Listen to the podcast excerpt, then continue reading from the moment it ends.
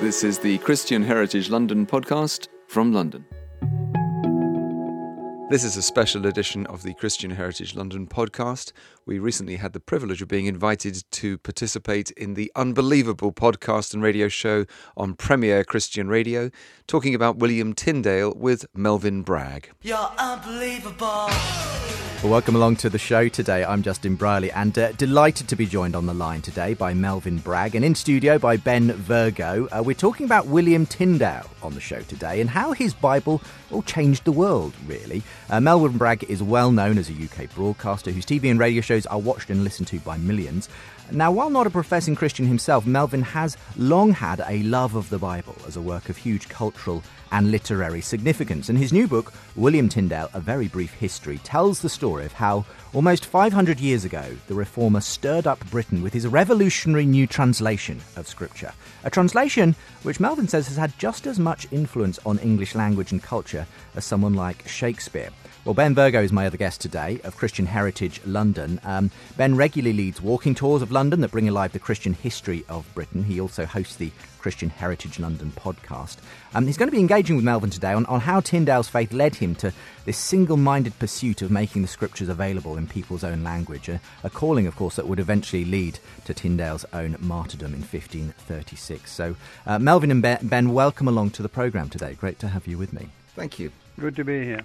Um, first of all, coming to you, Melvyn, you're obviously someone well known to many listeners uh, for the arts and culture programme you produced for many years, the South Bank Show, and of course, uh, in our time on Radio 4 every week, a, a, show not that dissimilar to Unbelievable in some ways. But tell us about your love of the Bible, because that's essentially been around your, your whole life, hasn't it?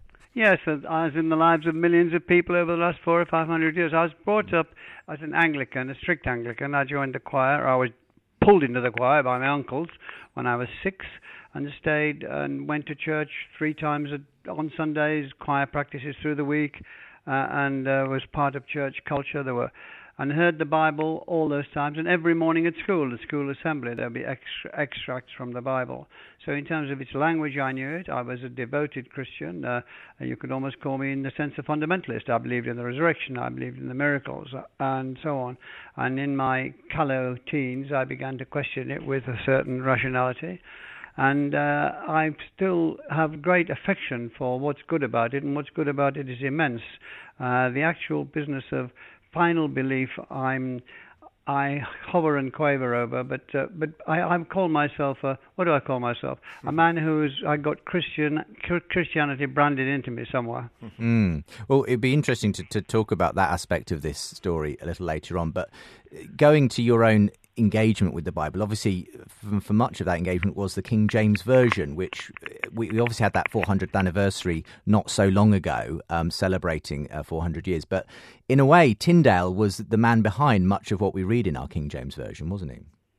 He was, absolutely. All these 50 or so scholars. I mean, Tyndale is responsible for over 90% of the New Testament and for 70, about 75% of the chapters in the Old Testament, the key chapters, it turns out, uh, books, or we should call them, that he himself translated.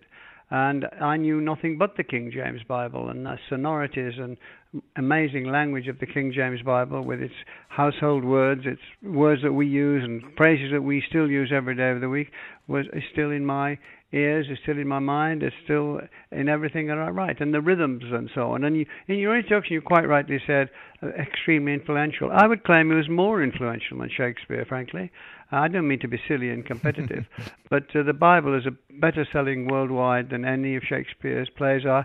And Shakespeare himself was influenced by Tyndale. Mm. That might sound odd in the dates, but the translations in the in this 15th, 16th century of the Bible were based, all based on Tyndale's translation, all ripped off from him, none credited to him, and Shakespeare would have heard Tyndale's words again and again at school and possibly at home and in the church. And his his Bible, as Rowse, the great scholar Rowse, pointed out, is full of Tyndalisms. We'll, we'll come to you for more of the detail on Tyndale's life in a moment, but just re- staying with the Bible and its its cultural influence, do do you feel that we're losing that now in schools and you know our national heritage, if you like, that that place that the Bible has had and, and obviously had in your life for many years? I do. I wrote a book, as you mentioned, about the Bible at the 400th anniversary because I knew people were going to uh, dismiss it, and I just traced the influence of it, which is phenomenal around the world, but not only in Bible studies and in churches, but in all sorts of culture, in philanthropy, in, in laws to alleviate the poor, uh, in every way you could think of. It's been extraordinary, and it's now lost, and I'm outraged by it. I just think it's a complete disgrace. It's another of the disappointments that one has with this country. You wouldn't think of knocking down all the cathedrals because not people go, because people don't go. But we have knocked down a cathedrals of language mm. that are unique in the world. That's what we've done. There's and they say it's difficult. It isn't difficult. Shakespeare's a bit difficult, and Shakespeare's ragingly popular in schools, in universities. In, it's just how you teach it, how you play it, how you distribute it. It's an executive decision made by some of these dumb executives, and some of them are in the Church of England, I'm afraid to say, and it's the wrong decision. Why? And I think we should bring it back as a cultural force. They needn't believe if they don't want to believe, but as a cultural force, as something that holds this country together and did so for a lot of years and could still, and as a source of language and rhythm Um, and culture itself, this is massively important, especially for young people. And it really is. I think it's a disgrace. Well, we'll we'll talk about maybe some of the, the possible solutions to that later on. Um, ben, welcome along to the program as well. You, it's great to have you on. Um, tell us a little bit about what you do with Christian Heritage London, because you're very often to be found pounding the streets of London, uh, guiding pilgrims of one sort or another around some of the sites that you probably never knew were, mm. were on our doorstep. Yes, indeed. Well, uh, internationally, when people want to talk about how the gospel has changed the world, they start talking about London. They start talking about Wilberforce and Whitefield and Wesley and Tyndale, Elizabeth Fry, and uh, Lord Shaftesbury, and characters like this.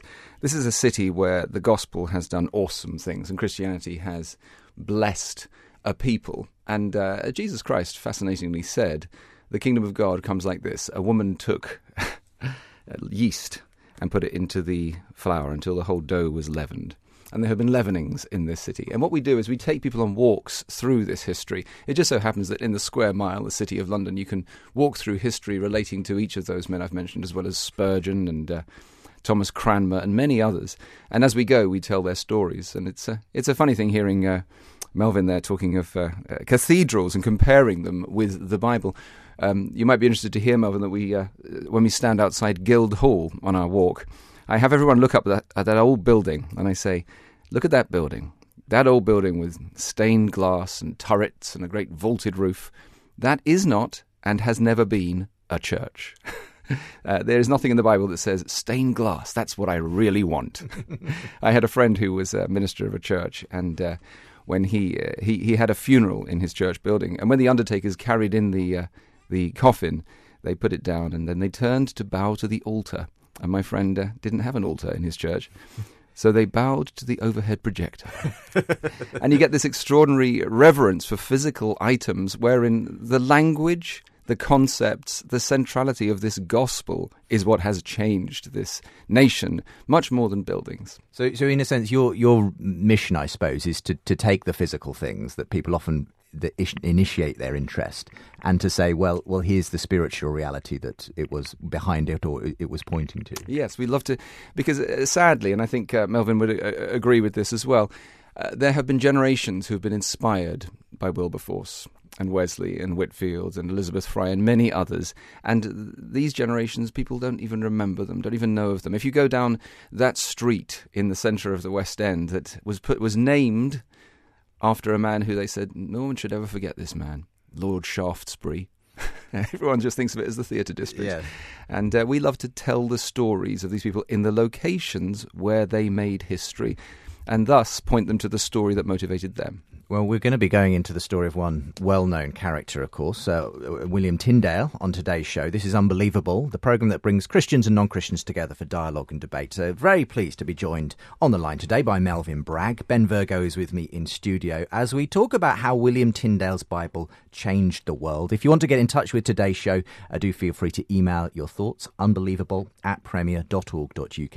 Get in touch via social media as well, at unbelievablejb for the Twitter, facebook.com slash unbelievable.jb for the Facebook page and all of those links and links, of course, to Melvyn's book and Ben's uh, Christian Heritage London available from the show today at premierchristianradio.com forward slash unbelievable.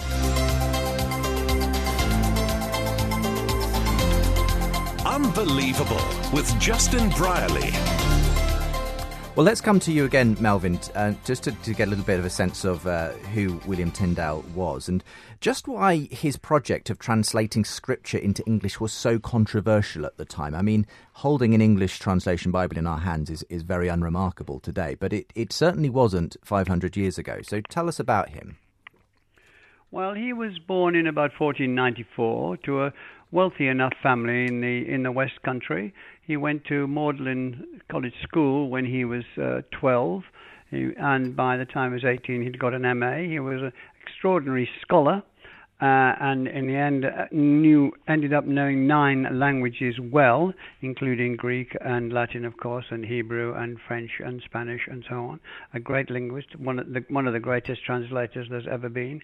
The curious thing about him, and I can use the word curious, or the unique thing about him, is that we think we know, but we we know that from an early age, from the time he was a boy, and he read about the Bible being ins- inspirational to Alfred the Great, and the Bible being in English, or parts of it being in English at the time of Alfred the Great, he was determined to turn the Bible into English. He was very much a local boy in some ways. He used dialect stories from, from his part of the world in the West Country, uh, and he loved the English language. He loved the Germanic roots of it. He studied all that, and he wanted the Bible to be in English, and he didn't see why it shouldn't be. It was in most other European countries at that time, the end of the 15th century, beginning of the 16th century, in the language of the country, again and again. Spain, uh, Germany had several, several different copies and so on. We had resisted it. This country, England, had resisted it. It was in the nature of a sacred book, must not be touched, like the Quran. Latin was the sacred language.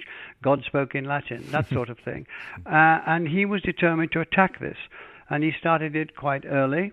Uh, and from then on, he was in terrible trouble because it, in the uh, because if if you quoted the scriptures in English, if you translate them into English, you were against the law. People were persecuted, they were burned, they were tortured. Wycliffe's Bible, which was in English, had been about a century before. That was taken around by brave young men to different parts of the country. Brave young men, mainly from Oxford University. If they were caught, they were tortured.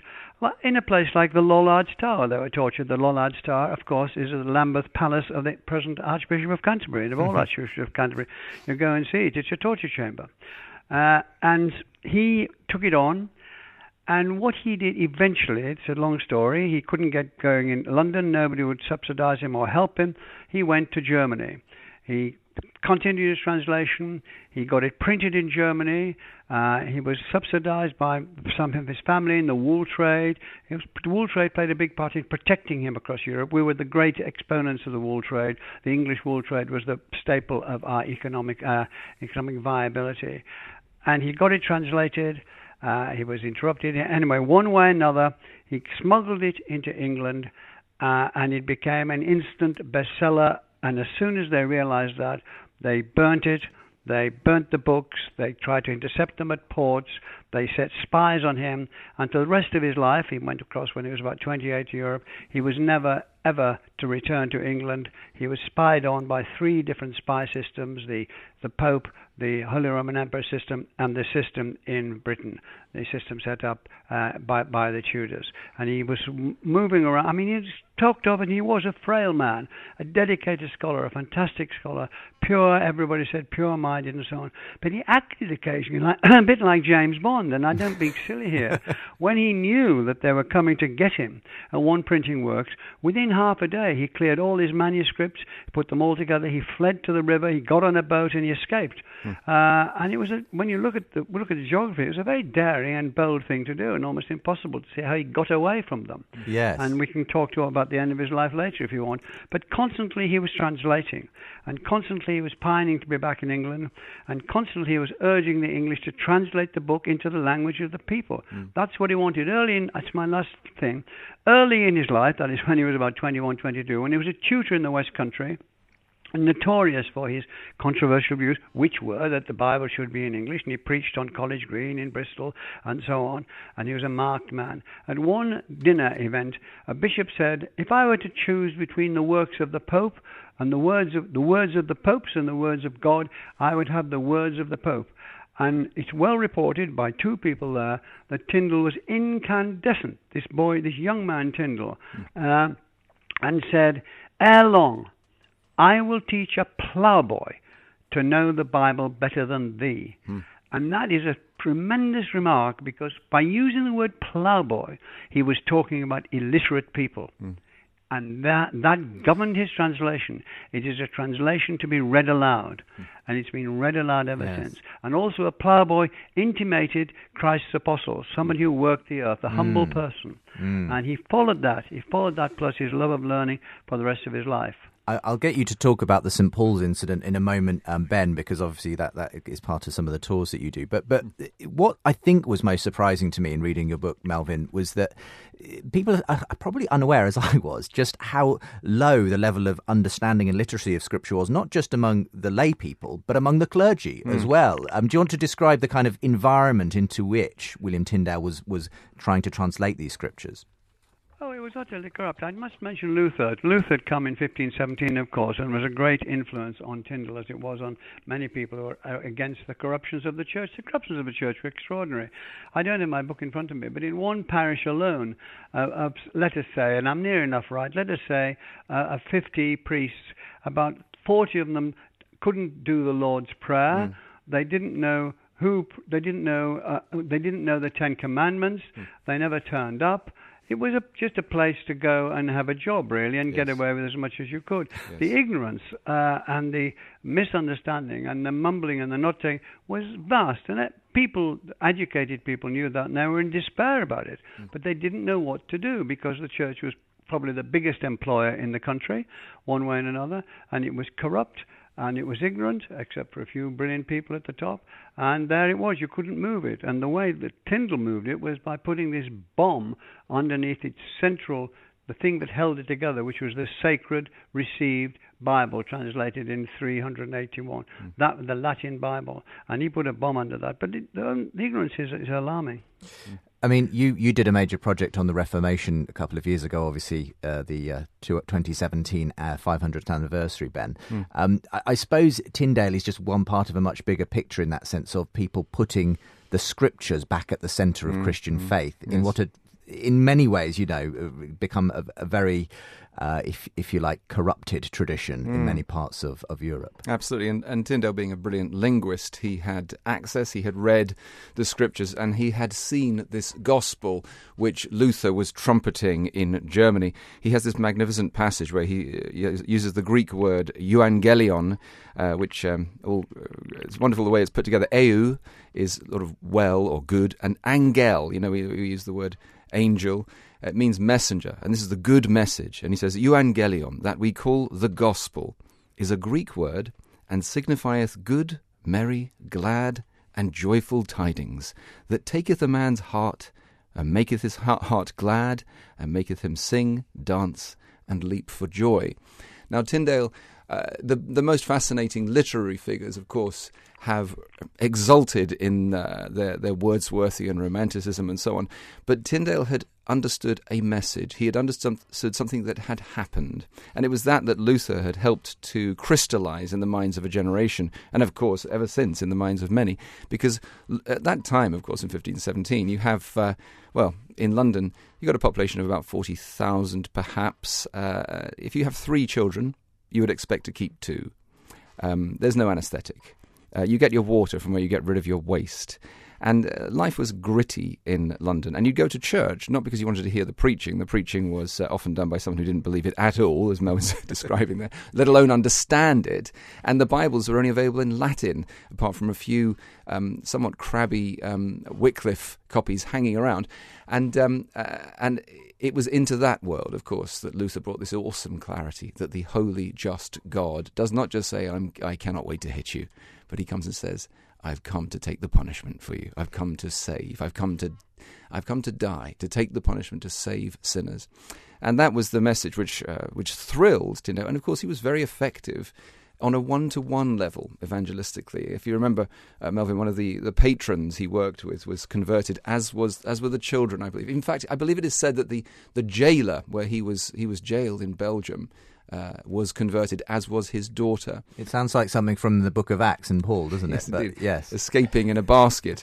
but yes, he was. It was the. It was that extraordinary gospel at the heart of Luther's uh, Reformation, which uh, was picked up here. And as as Melvyn wisely and I think helpfully puts in in his book, that it it began to dawn on Wolsey and the others that Tyndale was more dangerous than Luther because he was one of their own. He was a British man who was saying the things that this terrifying German monk was saying, but he was saying it in English, and that what who knew what would happen then? Uh, and that that is a phrase that, that came to stick. The most dangerous man in in all England, wasn't it, Melvyn? He he really was considered dangerous. But d- d- it, it, help us to understand again why why the simple act of translating the scriptures into English could be so inflammatory in, in that day and age. Because language is dangerous. Language can be incendiary. Language starts revolutions and takes them through.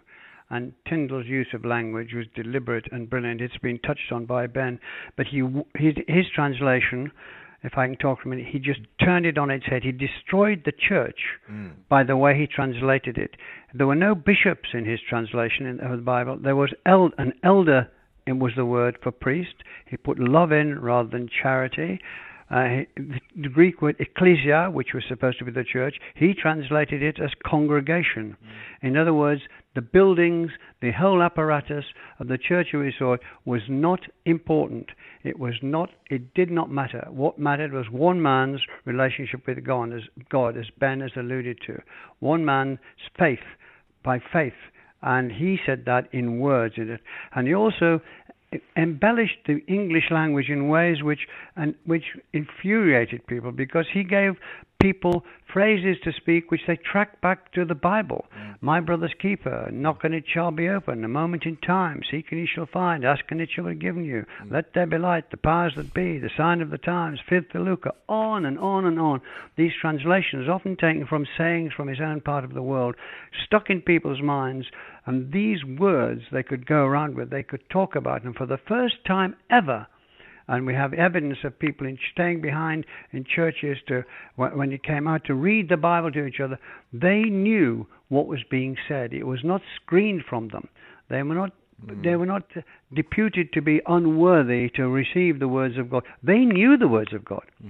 So they could, because it was in English, they could argue about things in the Bible. Was this person right? Was that person right? Mm. They could take it into themselves. Mm. And they took it into themselves at a time when there were so very few books. And this was the greatest book of that time. And for centuries afterwards, they took it into themselves and lived off it, and it nourished them. And that was his great achievement. Mm. Then the two empires, of course, took it around the world the British Empire and then the American Empire. A- absolutely, and, and in that sense, as part of that wider Reformation movement, um, it could both be seen as as the beginning, in a sense, of the Protestant Reformation, obviously, and, and all that that brought with it, but also, in a sense, the destabilizing of the, the the power base of the Catholic Church at that point, and and this put him into obviously not only was he not um, not in the good books of the King of England at the time, the Pope as well, obviously, was not pleased with the kind of uh, part he was playing in, in this Reformation. So so he had enemies on both sides in that way, didn't he?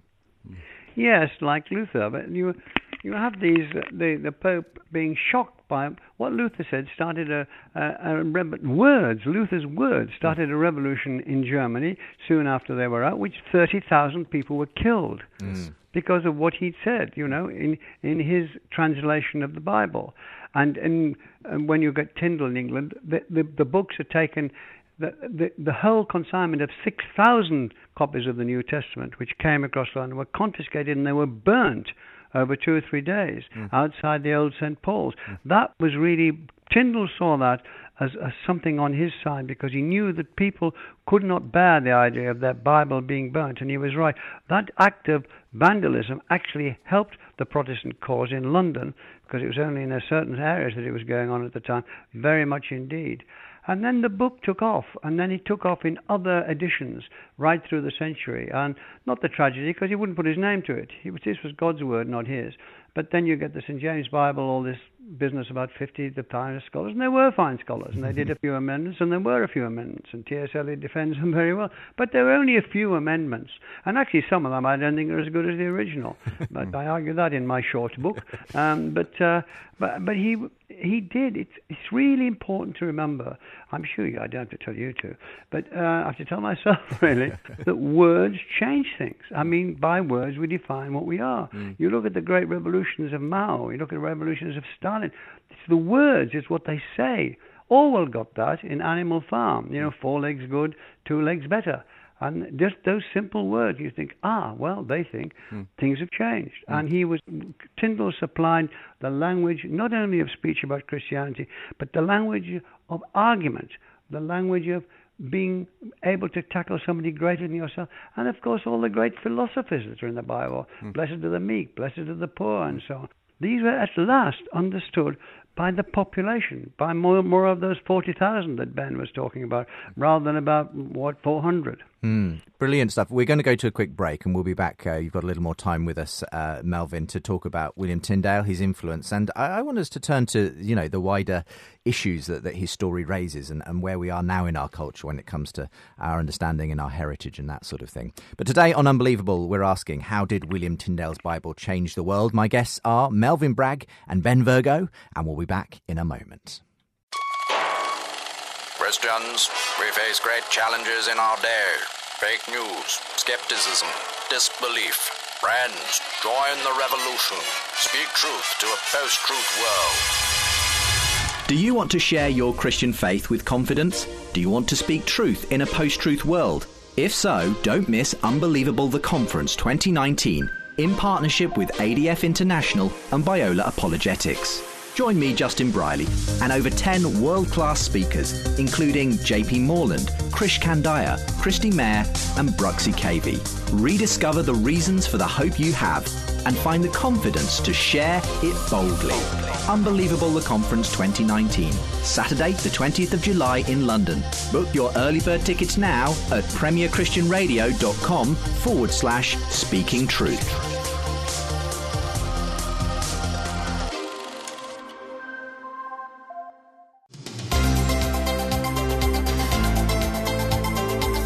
You're listening to Unbelievable on Premier Christian Radio.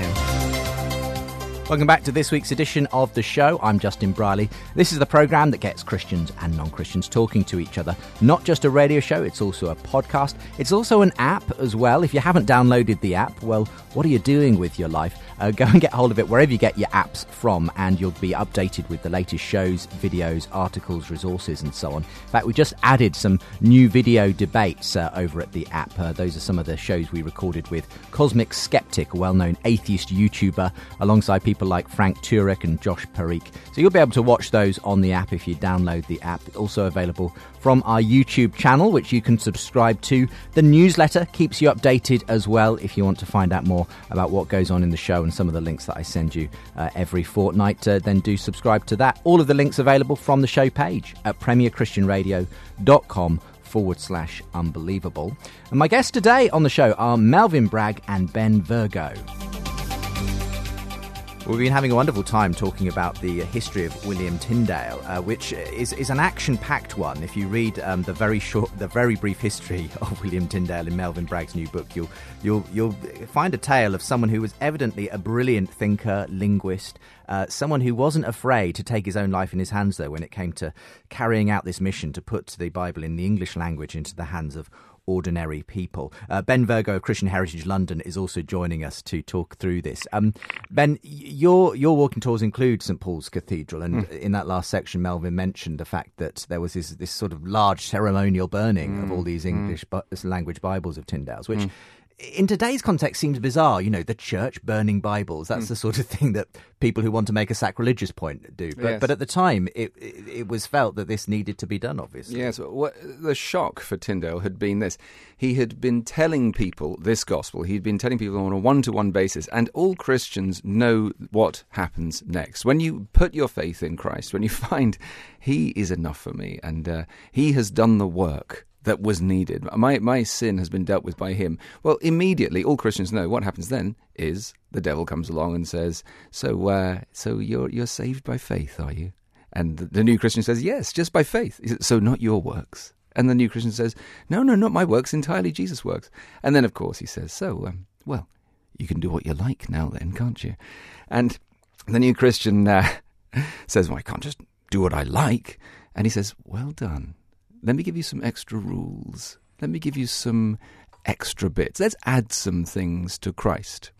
Now, anyone who has read the New Testament knows adding things to Christ is something which makes Paul, the Apostle Paul, more angry than anything. He says, You foolish Galatians, how can you add things to Christ? That is where everything goes wrong. But without a Bible, you're in trouble. You, you're not going to guess Romans. You're not going to guess the Gospels. You need the Bible. And so Tyndale, as um, Melvyn was saying, this, this was nourishment. This had nourished his soul. And so when he escapes to Antwerp and uh, to Hamburg and translates the uh, the New Testament and has it sent over.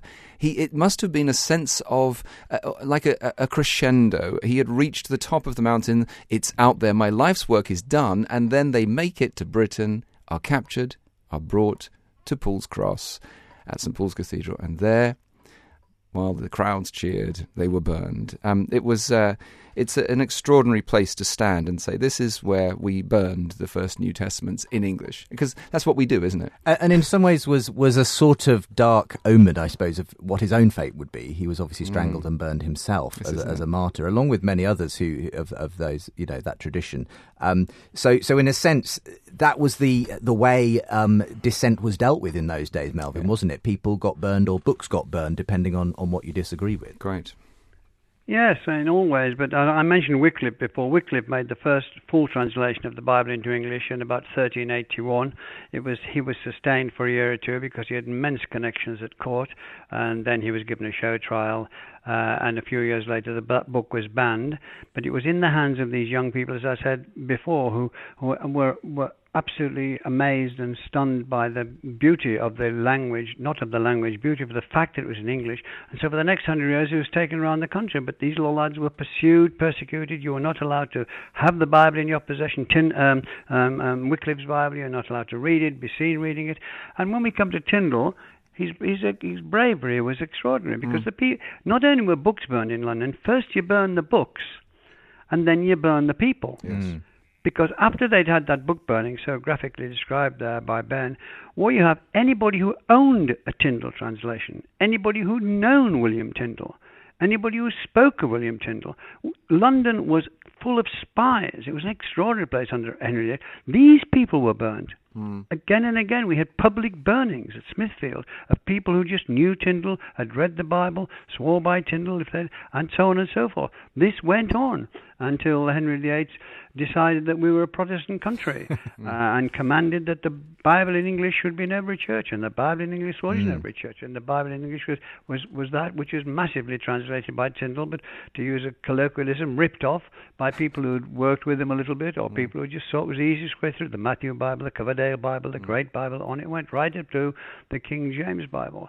Uh, but this force of language, uh, as we've been saying, uh, transformed society. Mm. It's it's difficult to underestimate. And one of the things about Tyndale's translation is his wonderful gift for, as I said a few phrases before, his wonderful gift for rhythm. Blessed are the meek, for mm. they shall inherit it. Da da da da da. A lot of our rhythms in our poetry are based on that, and so that that that's one of the strange, powerful things about it. But another is he drew on three great, because he did several translations of the New Testament, but three of the great cultural traditions in the world. He drew on the Hebrew. He taught himself Hebrew. Mm. One of the first people to. so he drew on the Hebrew translations of the Old Testament. He drew on the Greek, and the Bible, as, as we knew, was first translated into Greek before it was translated. He drew on Latin, of course, but then he drew on English. He knew Old English. He loved the compatibility of Hebrew words and Old English words, Germanic English words. He drew on all those languages, so you get inside that inside that, that text all these languages. The one thing above all, he wrote short sentences. Yes. The idea of a short, brief sentence mm. was initiated, and Shakespeare uses it all the time. The, the killer sentence is always the short sentence mm. in Shakespeare. That was a mark of our strongest literature from then on, and he developed it. And again, we go back to the ploughboy He hmm. wanted the ploughboy to understand it. He wanted illiterate people to be as cognizant of the Bible as the most literate people. And once they knew it, they would know it, as he, as he said, better than the bishops and challenge them. And then we have the whole Presbyterian movement, the nonconformist movement, and so on, and the great new breath of cultural diversity growing up from that. Hmm. And I believe that his dying prayer at the stake was something along the lines of, Lord, open the eyes of the king. And in a sense, it could be argued that prayer was answered when, when Henry did obviously eventually make the, the English Bible available. Yes, I've got no time for Henry. I think he was a vandal. but he did say, Lord, open the King of England's eyes. He always respected the king because the king was in the Bible. Mm. he didn't respect the Pope. There are no popes in the Bible, no bishop. Mm. But he did respect the king. And he yes. thought the king was mistaken. He thought the king was misled. He thought the king was misinformed. But he respected the king. And he thought if God opened the King of England's eyes, all would be well. There was a, it, there was a powerful innocence about him. He truly thought that, that if, if, if, if, if, if he truly thought that once he translated the Bible in English language, and once English people had English people had read it in their own language, all would be well. Why should there be any problem? They got the answer to what was the biggest fact of their life, which was God. Uh, they got the answer to where they might go next, which was heaven if they behaved well. They got the answer to all the problems in their life. Do not do this. Do, it was all there. That, so everything was solved. He absolutely believed that. He was puzzled that it didn't just happen like that. I'd be interested to, to get your take on this as someone who leads walking tours around around London, Ben. Um, and many of the sites, I'm sure, are places where people were um, killed for their faith, martyred, um, sites where you know books were burned and so on. And I can imagine the average skeptic looking at that, and we have many skeptics who come on this show, as you know, um, people who are far less, if you like, um, sympathetic towards Christian faith than Melvyn is, um, who would say, well, there's an example, you know, for all the good the religion might do, it inevitably leads towards violence and mm. repression and, you know, uh, the, the, narrowing of thought and so on. Mm. And they would obviously you know, point to many examples in the modern day world of that as mm. well. So, so, what's your response to that when you look at the turmoil that these sort of things came out of? The the fact that there were people on both sides doing terrible things to each other. Where, where where do you go with that? I suppose as a Christian who believes that somehow God was acting nevertheless through all of it. Yes, I, I wouldn't disagree with the idea that religion causes strife, because interestingly, Jesus doesn't come to bring religion. The people who liked Jesus were the, uh, as famously, were the uh, the outcasts, the people, the, the tax collectors, the the women, the sinful women. Jesus was friendly with. It was the people who were the religious, who thought they could manage without him who he had the, the arguments with and the fights with. And so there's nothing new in this. You always find the people at the cutting edge of serving this gospel who um, bear the brunt. But also, you find they are the people who people start to trust because they are the ones who say, I don't love my life. Even unto death.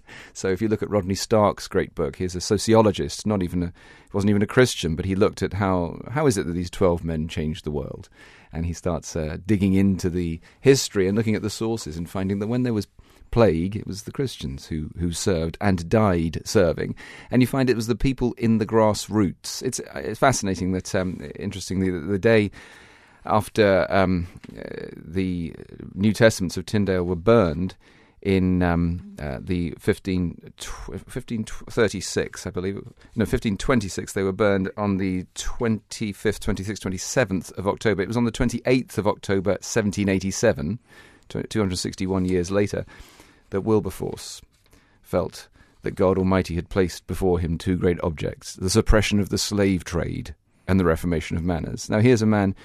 Wilberforce is a man who the world says this was a great, great man, but not because of the fortune he made, but because he set people free in the grassroots.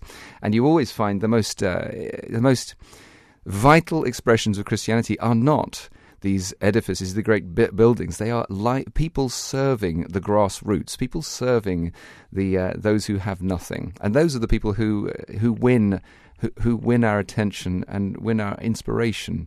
They're the people you name your children after because uh, they say, I've seen something which is worth living and dying for. Helps people to trust them. And that's why we remember this man, I'm sure. Yeah, absolutely. Um, Melvyn, I'd be interested in, in exploring, sort of, in terms of your own personal appreciation. We've heard that obviously in, in so many ways on today's show of the Bible and the part it's played in culture and language, and Tyndale obviously at the forefront of that in, in what he did and developed. Um, uh, obviously, you know, Tyndale and those who did it were, were not doing it simply because they wanted to create great literature and, and cultural achievements and so on, but they genuinely believed in the message at the centre of this and the person, Jesus Christ, that, that they believed all of these scriptures pointed to. Where have you come down in your own personal engagement with that? Do you do you have you ever sort of found that a, an interesting or attractive kind of figure, Jesus Christ, at the centre of all of this? Oh yes, Christ is an extremely attractive figure, without any question. Christ is the mm. is the one of the most attractive and one of the most revolutionary and one of the most benignly revolutionary men who's ever lived, and we seem to know quite a bit about him. That's mm. that's pretty that's reasonably authoritative. Mm. Yes, uh, there's no problem there. The problem is what what surrounds him. The problem is the resurrection and uh, the the uh, the soul and the transference to heaven. Those are the problems people, including me, have. It doesn't take away from having a, a very powerful residual uh, interest in and conviction about a lot of the things that Christianity stood for. And Ben's absolutely right in that that again and again it's the Christians who are um, leading the idea of teaching, uh, taking the Bible and taking teaching to the poor, observing the poor in the East End of London, for instance. Uh, they, the Christians are, be, are moved in the 19th century, Christians to build great uh, uh, museums and libraries, the rich, the rich so the poor can have it. Looking after the poor, empowering the poor. It's a massive Christian notion, and it isn't, doesn't figure in, in, in many other religions. It's the, the poor, the poor shall meek shall inherit the earth. That is a very powerful thing. Mm. Also, the richness that Christianity bought because of, uh, brought because of its extraordinary flexibility. I mean, you have this religion, mm. which is also the greatest patron of the arts that we've seen in, in Europe for centuries, maybe ever, in every sort of art. You mentioned stained glass, but there's the stone, there's paintings, there's singing, on and on it hmm. goes. Mm. Philosophy, development philosophy, and so, and so it goes. So you can't you can't shift all that away. You can say, of course, that there's a bad side to it. There's the bad, the burning of people, of course, mm. that's terrible. The Inquisition, the Spanish Inquisition, mm. uh, terrible. And on it goes. The abuse that we now see nowadays must have gone on. That's mm. terrible. And on it, the bad side is there, but the, the Christianity has always come, as Ben pointed out, has always come alongside. As soon as Christianity has been there, the devil has popped up in one form or another, called the devil and not called the devil, mm. to attempt to rival it or destroy it or yes. to rule in a different place, like Lucifer, who was, you know, better to rule in hell than to serve in heaven. Mm. And the people wanted to rule in darkness, and they did. Mm. Uh, and I just, I mean, you've obviously met so many people of, of, religious traditions over the years of your broadcasting career, Melvyn. Has any of those engagements with them sort of brought you any closer to kind of considering, I suppose, those those big claims, the miracle claims? I know you're a, you're a man of science as much as you are of uh, culture and religion and so on. Is is that the sticking point for you, the, the, the miraculous nature of, of what ultimately is the heart of the Christian story? Well, yes, it is the sticking point, but I don't think it's the heart of the Christian story, actually. Interesting. Tell um, me why. I don't think it is. No, I think the heart of the Christian story is, if you want a heart, uh, the teachings of Jesus Christ. I don't think the heart of the Christian story is the resurrection. That's the heart of the Christian appeal in some areas. Uh, I don't think the heart of the Christian story is that a soul will go into heaven if you behave well enough here on earth. That's mm. the, that's the heart of a lot of stories of different religions, the Jewish religion, for yes. instance, and so on. Um, so no, that isn't to me the heart of it. The heart of it is the is the the emanation of goodness that came from a person like Christ and his followers, and has been pursued by so many people since. Well, be interested in your response to that, Ben. Just, just in as much as um, for, for Melvyn, obviously, it's it's the message, it's the teachings, it's those things that have shaped our culture as well in so many ways. Um, why, for you, I suppose I'm, I'm, guessing the heart of it is actually there in in the death and resurrection of Jesus Christ, more uh, even more than perhaps his his teachings, as as important as they have been.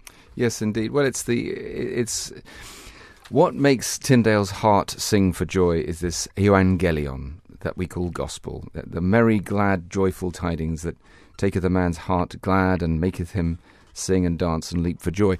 I don't sing and leap for joy when I'm told what to do necessarily.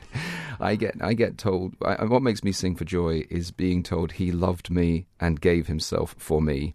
He took the punishment. He did it, uh, and it was sufficient. It worked. He rose, and that's uh, that's at the heart of the message, which, uh, which, which, interestingly, all these, all these characters, um, all these great heroes uh, treasured. They, they they gloried in the cross. They gloried, gloried in the uh, resurrection of Jesus.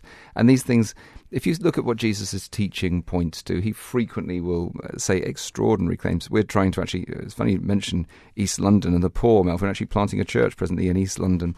And uh, and one of the, we're surrounded by Muslims. It's interesting, they're, they're convinced that uh, Jesus was a prophet. But uh, strikingly, they don't like to read what he actually said because everything he points to, he keeps saying, I'm God, I'm God, I'm God. he keeps saying, you know, uh, I am the Father, are one, and so on. And someone who was teaching that kind of thing and uh, and um, was a teacher would be quickly written off. But here's a man who makes these extraordinary claims, and then he says, "And this is what I've come to do. I've come to save. I've come to seek and save the lost."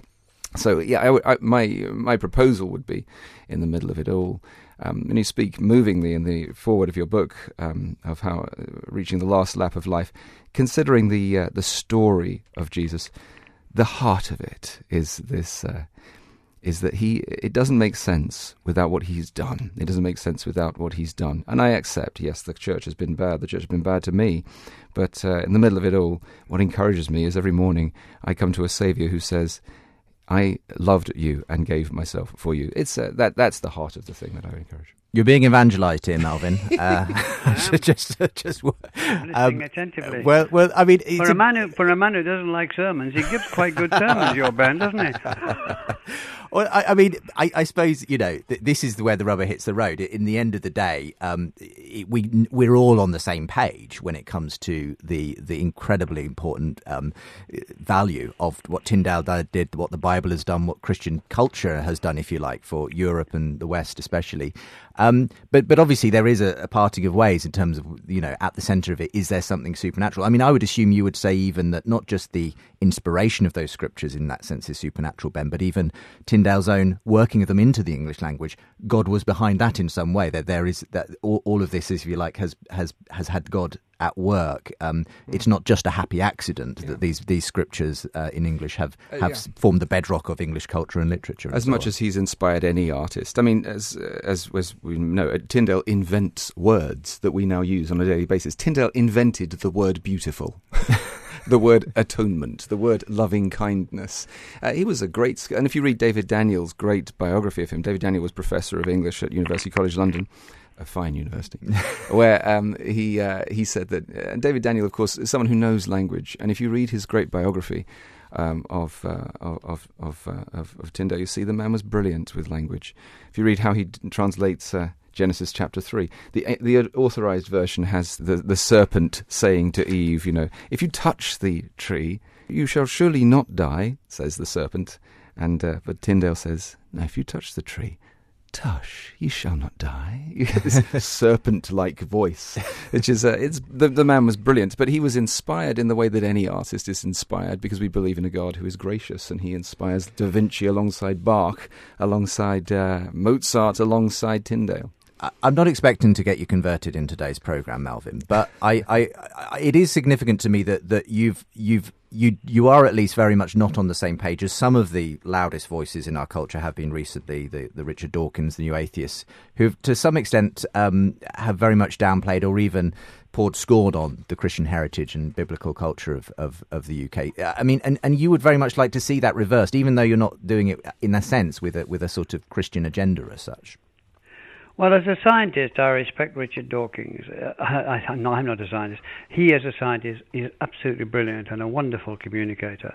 But the idea of uh, the dismissiveness of the atheistic point of view was why I, I spent quite a while time in my life writing uh, about the books about the Bible, uh, mm. about the impact of the Bible, because I thought a lot of that would come out in uh, in the 400th anniversary, and I wanted to put some my hat in the ring to sort of counter it. Um, without, uh, from a strange point of view. I think if a Christian had written it, it, it, would have uh, had a much more impact. But uh, I wrote it as I am, mm. and it, uh, it, it said what Christianity has done. And when you examine it as I, again and again and again, it's, the benefits have been enormous. And the and the, the bad side is also um, is is uh, is something that you one has to sort of worry about and take on board. Mm. But uh, it's possible, I think, unlike Ben, Ben doesn't uh, believe this at all. I think it's possible to take something and not everything. Uh, and in that sense, you, you, I mean, I've, I've met people who, while they don't hold the, the specific beliefs of Christianity, they, they would call themselves, in culturally, they would say, I'm Christian, you know. And, and I'm guessing you are no stranger to going into a church building and enjoying what you can enjoy from that, Melvyn. Well, yes, I, I wouldn't call myself a Christian because I respect it too much. I'm, Right. I'm somebody who is fascinated by, I'm branded by Christianity, and I go into, I love going into churches, particularly two sorts of churches: empty village churches, where people have been there, often in this country, for centuries, and you do feel, uh, if you've any feelings at all, uh, uh, uh, uh, you feel that, that there is a mystery there, which is which is beyond reason. That, like the heart has its reasons that reason doesn't know. You feel what's going on there has its reasons that reason doesn't know. And I, I love the uh, song, even song, in the um, in, in the cathedrals, uh, and I never miss a chance to go to it to listen to the choir singing in those places. And again, the power of music, uh, which is something that uh, inhabits your mind in a way that even words don't do. Uh, it takes you somewhere that you can't describe, but you know it exists. It's been wonderful having you both on the show today. Thank you very much for, for joining me. Um, ben, if people want more about Christian heritage, you've got a podcast, I believe, um, Christian Heritage London podcast. I assume you can find that wherever you get your podcasts from. Indeed. Um, and where, where should people look if they want to book themselves into one of these fascinating walking tours? If you look on the website, ChristianHeritageLondon.org is the name of our website, and you'd be very welcome to come. We'd love to take people through these stories. Um, all the very best, Melvyn. I, I know you've been um, talking up uh, William Tyndale for a few years now, and uh, and I hope that, that that it goes well as you continue to take his message. Um, w- I, I, in a way, um, this is, I guess, part of a bigger mission for you to, to just remind people of where they've been, what what brought them to this place, and not forget the the incredible heritage of people like Tyndale and others who who gave us the culture and life that we take for granted these days. Exactly, I agree. Well, That's thank- what I'm trying to do at one small small pebble on the beach. Well, thank you. Yeah, we, we're so grateful for you. Uh, many of us have listened to you so many times, and many Christians, I'm sure, are very grateful for the fairness that you've unusually showed in our generation, um, speaking respectfully and sympathetically of Christianity. Yeah, thank you very much, Melvyn. Thanks for being with us on the program today. Thank you very much. That's uh, my guest, Melvyn Bragg. Again, if you want to get hold of the book, it's published by SPCK. William Tyndale, A Very Brief History. Ben Virgo, thank you for being with me in studio today. Thank you, Justin. For more episodes of the Christian Heritage London podcast, and for information on Christian Heritage London events, tours, and walks, please go to ChristianHeritageLondon.org.